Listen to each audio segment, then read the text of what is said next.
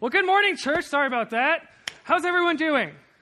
Good? All right, sweet. Um, well, y'all look great. Everyone here looks great. It's pretty full congregation. It's such a blessing to see everyone here. It's so cool seeing people come together to seek Jesus in a fierce way. And I'm so ready to be a part of that this morning. Um, I praise God that you're all here, each and every one of you. Um, it is a blessing that you're here, and we love you. Um, and if it's for your first time here, we thank you. Uh, if it's like your second time here, thank you. If it's your hundredth time, thank you for being here. Um, I uh, especially want to thank you for just coming, listening to a bunch of weirdos sing and like talk about Jesus and stuff. But we're, we're, we're, we do not mean no harm. We just want to glorify the Creator of the universe. We want to get, be loved by Him. We want to love Him as well. So this time, I believe, will not be wasted. He is going to bless it. He's going to bless this time. Uh, now, before I go any further, before I um, spiel, on, spiel on anything else, um, I want to pray. I want to invite Jesus to be who only He can be in this time. I want to ask Him to glorify Himself because I know that there's nothing I can say that can change Him. Uh, there's nothing I can say that make can make Him bigger or cooler or better or like more desirable. It's only by Him, by His grace, that He's going to be made irresistible to you. It's only by His grace that He is going to pull you to Himself. I can't do a whole lot. I'm just a human. Um, but He, on the other hand, is Jesus, and He loves you and He desires you. So, uh, if you want with uh, join me, we're going to orient our hearts to accept that grace, to accept that love, to understand clearly what He has for us this morning. If you could bow your heads, please. Heavenly Father, uh, we thank you. We adore you. We admire everything you have done for us. Jesus, you came to us. You died a death that we deserved. I pray that this morning we can marvel at your glory and your majesty because you are the one that loves forever and you love eternally and you give us lasting joy. I pray that this morning we can embrace that. I pray that this morning we can just collectively desire you and glorify your name. We pray all these things in the name of the Father, Son, and the Holy Spirit. Amen. Amen. So, for the past several weeks, we've been uh, going through series uh, in, a, in the Gospel of Luke, right? And uh, we've been studying it in many, many uh, different ways. Uh, past two weeks, Tom went through uh, and taught on these messages concerning our idea and our de- desire to give. And what happens when we plant the seed of generous joy in our hearts and how the world changes as a result of that. Uh, if you missed those sermons, I would encourage you uh, to hop online, check out the podcast. Um, it's a great resource. I mean, there's so many other resources too, but uh, if you want, we, uh, we put it on there so we can listen to it and we can be reminded um, and collectively think every single day how important Jesus is in our lives. So we, if we, if you want to be a part of that, it's online. Uh, it's pretty easy. I don't even, I don't know the website. I think it's gunnisandbethany.org. Come, it is. Okay. All right. Um, where am I at? All right. Yeah. So I, the last thing I want to do is uh, encourage people to come once a week to the church and to think that they need to just have one little portion of Jesus per week, one little small meal, because I think it can be very foolish for us to think that because every single day, every single moment, we are gifted with a bountiful feast, with a glorious feast, with a massive meal in His Word and in His Spirit, that it would just be foolish for us to disregard how awesome it is in every moment of our lives. So if we can do that, He will be brought the glory.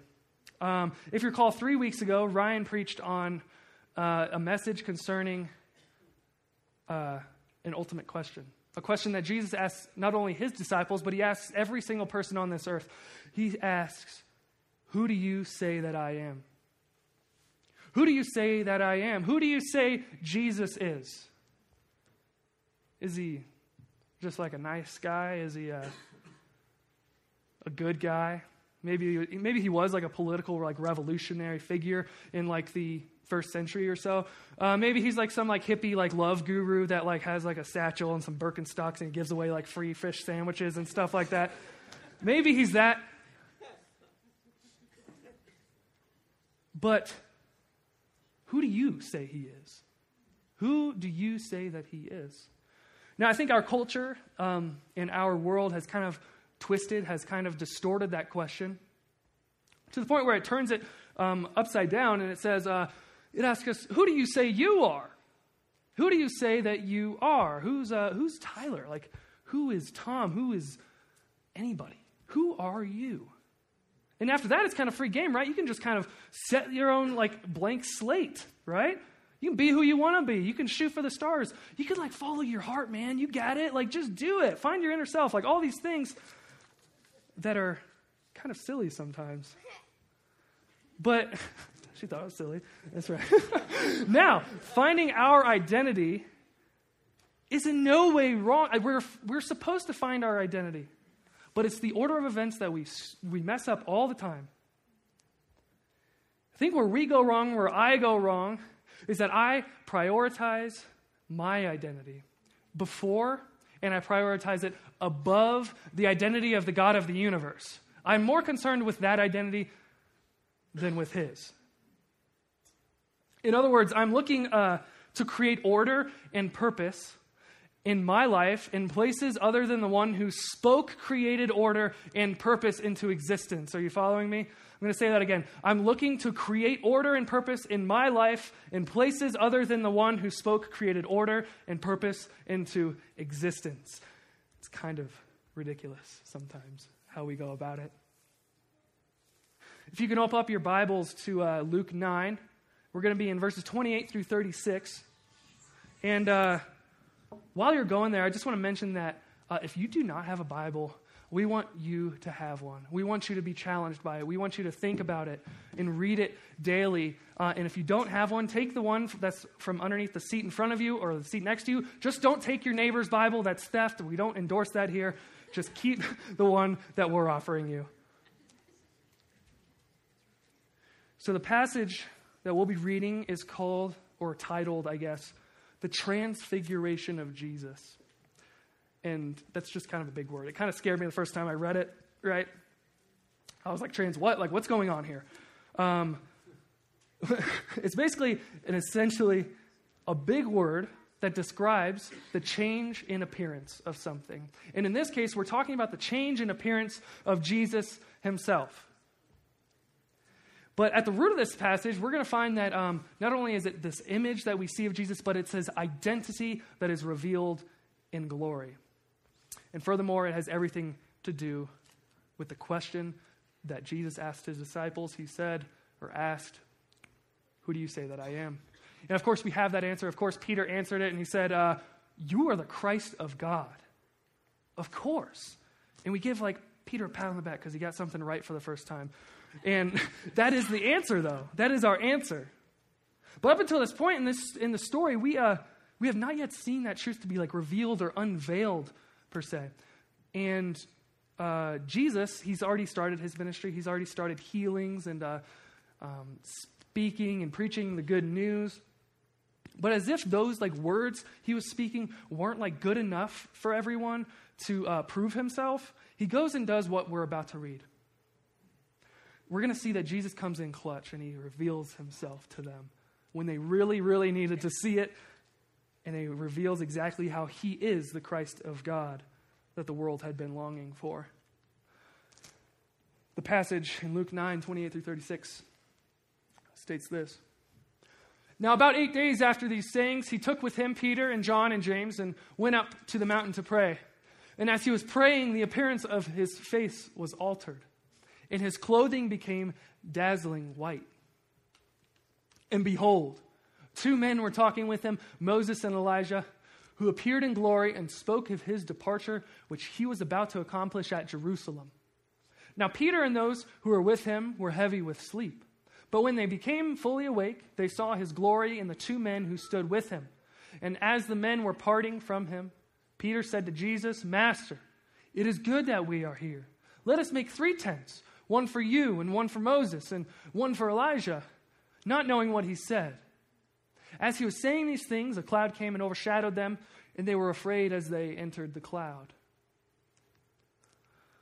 And a voice came out of the cloud saying, This is my son, my chosen one, listen to him. And when the voice had spoken, Jesus was found alone. And they kept silent and told no one in those days anything of what they had seen. Now, I want to put ourselves in the shoes of the disciples. I want to envision us there. Because um, there's three of them, right? Peter, James, and John, kind of the three amigos of the disciples. They're always causing uh, ruckus and stuff. Uh, imagine being a part of an event that's so big, that's so majestic and so glorious that um, not even all the other disciples were able to be a part of. He picked these three to come on top of that mountain that evening. And I hope um, by God's grace and by his love for us, we, we can actually envision us there. We can envision us there and see it for ourselves, that majesty and that glory. Um, I once heard this particular passage uh, preached on by a man by the name of Ben Haley. He's a pastor at the church I went to up in Denver. Um, I admire this guy, he's an incredible preacher of the word. Um, and basically, in this passage, he distinguishes three things that we see about Jesus, three distinct points. So, what I'm going to do is kind of use those three to structure how we're going to envision ourselves there and accurately um, place that context within its time, but we can see into it. And the first of those things we find in the first few verses um, of this passage, we see the glory of Jesus Christ. We see the glory of Jesus Christ. Look again uh, at verse 29 of the passage where it states, And he was praying, the appearance of his face was altered, and his clothing became dazzling white. Whoa! things are getting crazy up there on top of that mountain. And in Matthew, the Gospel of Matthew, there's another account of this. He tells the same story, but what he describes it as, he says, uh, his face shone like the sun. So bright, right? Like the sun, especially in like the desert where they were at. The sun was bright. So referencing the sun was probably pretty accurate. Now, it states later in the text that uh, the disciples were heavy with sleep. And the first time that I read that, I was like, on the one hand, like, how in the world are these people sleeping during this, right? Like, what a bunch of dodos. What are they doing? Like, and then on the other hand, imagine what they thought when they woke up to the majestic Jesus glorifying himself on the mountain like he's evolving into a Charizard or something up there. It's going like it's going down and they're waking up to that. Like I mentioned earlier, they they experienced a multitude of healings. They experienced Jesus in his prime ministry, in his prime ministry. And they saw him feed 5,000 families. They saw him speak parables about his kingdom. But up until this point, they had not seen an event so sensory overloading. They haven't seen an event that took over their senses where they can feel it and they can see it and they can touch the actual glory of Jesus. And they wake up to it. I mean, when I wake up in the morning to my phone's alarm, I want to freak out and throw it across the room, let alone the actual revealed glory of Jesus Christ himself. Imagine that. Now, another thing to note when speaking of the revealed glory of Jesus, Scripture is mostly concerned with two main events. And those two main events are two comings of Christ, comings of Jesus, or arrivals. Kind of the Greek word for that is parousia, his coming to the earth. The first being his life on earth and his ministry and his healings and uh, his death and his burial and resurrection, what he accomplished on earth. That is his first coming. Um, but his second is being the moment that he returns. And when he returns, he, he's going to bring with him his kingdom on earth, as he states in the Lord's Prayer. It says, Your kingdom come, your will be done on earth as it is in heaven. When he returns this time, it's going to be in full glory to wipe away every tear, to wipe away every pain, to put an end to death altogether, to finish and silence it for good. And we, as Christians, we have a sure anticipation, we have a sure hope that He's coming back with that kingdom, that He's going to establish it in full. And it's this exact glory that I'm talking about that is revealed on that mountain to those three disciples. It is the glory of the God of the universe displayed in full, but it's just for a brief moment. Not only do the disciples see um, the glory of Jesus on their mountaintop experience, um, they then, which leads us to our second point, uh, they see Jesus' mission. Verse, uh, verse 30 through 31 state uh, this And behold, two men were talking with him, Moses and Elijah, who appeared in glory and spoke of his departure, which he was about to accomplish at Jerusalem. So, not only uh, is Jesus being displayed with radiant glory and majesty, we see then Moses and Elijah are just kind of hanging out. And you might ask, like, what are they doing there? Right? What, what, is Mo- what are Moses and Elijah doing there? Um, well, if I think if we look a little bit further into the text and we uh, examine, I guess, the scope of the Old Testament as well as the New Testament, we'll see that they play a very important role on that mountain. And I think, kind of as another preface, is uh, we have to remember that Jesus is Israel's Messiah. The God of the Old Testament, the promises that he makes is made pointing towards Jesus, and it's fulfilled in Jesus. So, kind of to preface it with that. But traditionally speaking, when we're speaking of uh, monumental figures in the Old Testament uh, that God uses to like reveal himself or to speak or to move or to do stuff, we are reminded of Moses and Elijah. Essentially, in, in Moses, we get God's deliverance from Egypt, the slavery of Egypt um, for the Israelites, the, um, the Exodus, right? And we find his covenant, we find his law in Moses, God's law. Uh, in Elijah, we see the great prophet of God, the great speaker on behalf of God that God speaks through, right? So Moses represents the law, while Elijah represents the prophets. So here we have the entire history of the Old Testament and of Israel summed up in just two people. And we see the three of them talking about something, right? And I'm sure by how I just described it, it's important. It's something important. So, what is it? We see in verse 31 that they speak of Jesus' departure. I find it uh, incredibly interesting, though, that the word in Greek that they use when exp- describing the departure is the word exodus. Is the word exodus. So, literally speaking, the text that this, the text states that they were speaking of Jesus' exodus. So, literally speaking, the text is telling us of a new exodus. So, we have, the Mo- we have Moses, which we know of that exodus, right? Um, God's deliverance of his people out of slavery from Egypt. But now we're talking about another exodus. One that Jesus himself has begun that points forward to his death on the cross, one that points forward to his resurrection, one that who those who have faith in him can actually find salvation. Instead of bringing his people out of slavery from the Egyptians, he is now bringing people out of the slavery of sin altogether. Let me repeat that again. Instead of bringing his people out of the slavery from Egyptians, he is bringing his people out of the slavery of sin altogether.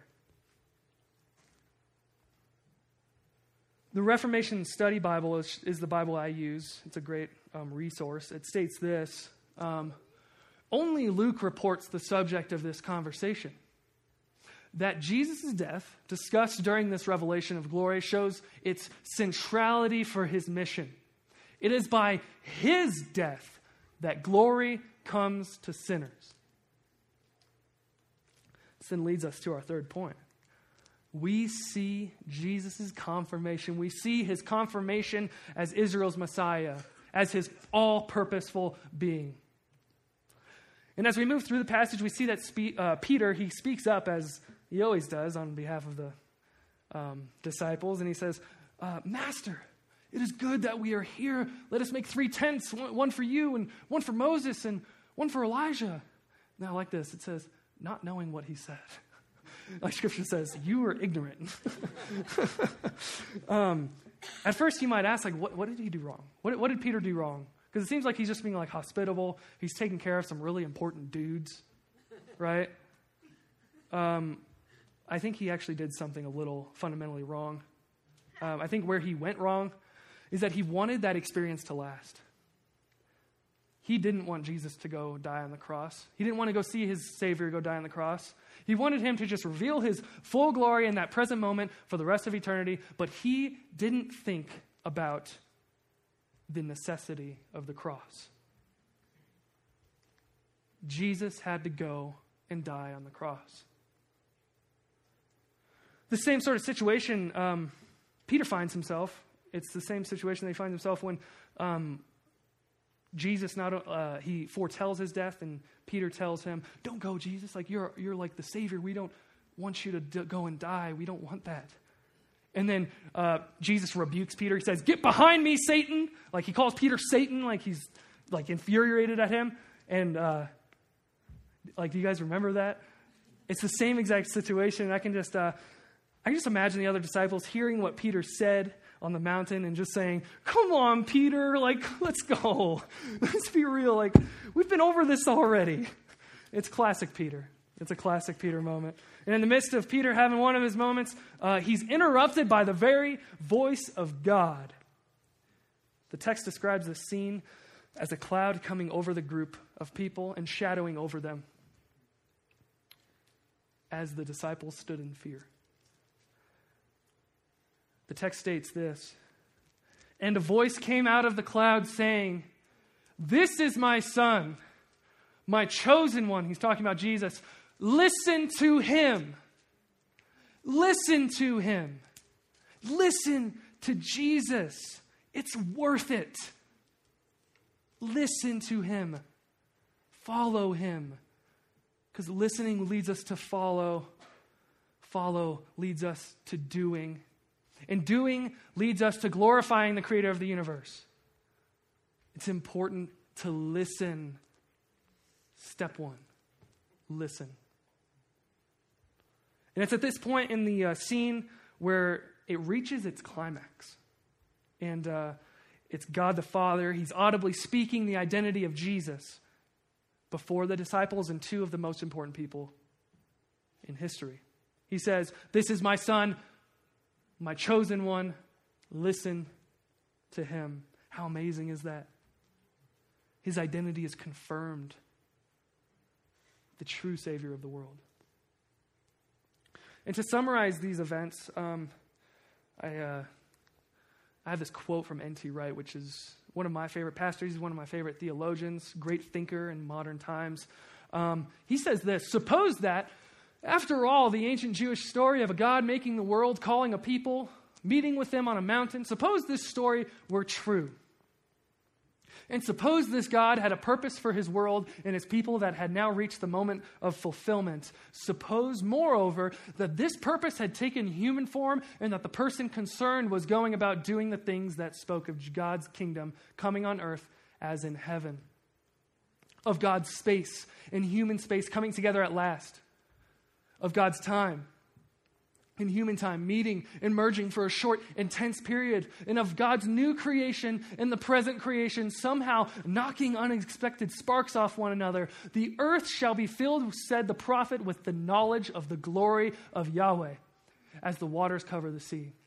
It is within the some such set of suppositions that we might make sense of all the strangest moments of all.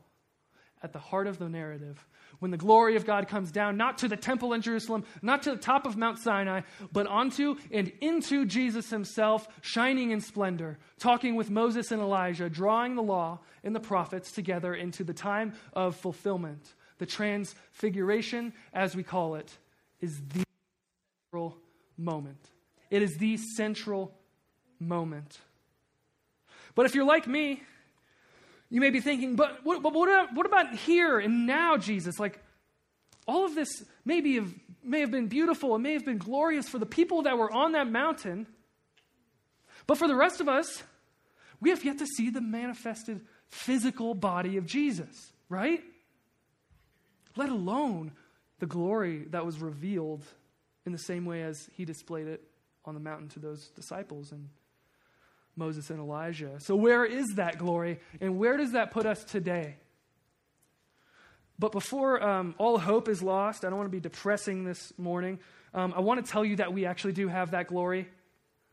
Uh, and we have it in even, in even greater capacity than that which those select few disciples had on the mountaintop experience. If you could turn to uh, the Bible in 2 Peter um, 1. We're going to be in verses 16 through 21. Uh, remember, Peter, he's one of the three disciples there, the author of this book that we're about, or passage that we're about to read. And, and Peter in this book is, he's writing many years after the fact. He's writing many years after the fact of even the resurrection of Jesus. And uh, what I want to do before we read it is just pay close attention to the tone in which he's going about this um, passage. I think we can learn a lot from it. Um, the passage states this it says, For we did not follow cleverly devised myths when we made known to you the power and coming of our Lord Jesus Christ, but we were eyewitnesses of his majesty. For when he received honor and glory from God the Father, and the voice was borne to him by the majestic glory, This is my beloved Son, with whom I am well pleased, we ourselves heard this very voice borne from heaven, for we were with him on the holy mountain. And we have something more sure the prophetic word to which you will do well to pay attention as to a lamp shining in a dark place until that day dawns and the morning star arises in your hearts. Knowing this, first of all, that no prophecy of Scripture comes from someone's own interpretation, for no prophecy was ever produced by the will of man, but men spoke from God as they were carried along by the Holy Spirit. The point in which Peter blows everyone's minds with a ridiculous amount of truth is in verse 9. And as I repeat it, just pay attention closely. He says, And we have the prophetic word more fully confirmed. It's more fully confirmed. Peter is implying that there indeed is something that's exponentially greater, that's so much more glorious than that mountaintop experience he had long ago. There's something more glorious and something more permanent than that brief encounter that he had with the glorified Jesus. And it's found solely in the prophetic word of God, and it's sitting right in your lap. It's sitting right there. That is it, and it's in full. There's no error, there's nothing wrong with it. It's good and it has his gospel. And he refers to it as a lamp shining in a dark place. I don't know about you, but when I look around, I certainly see a dark place.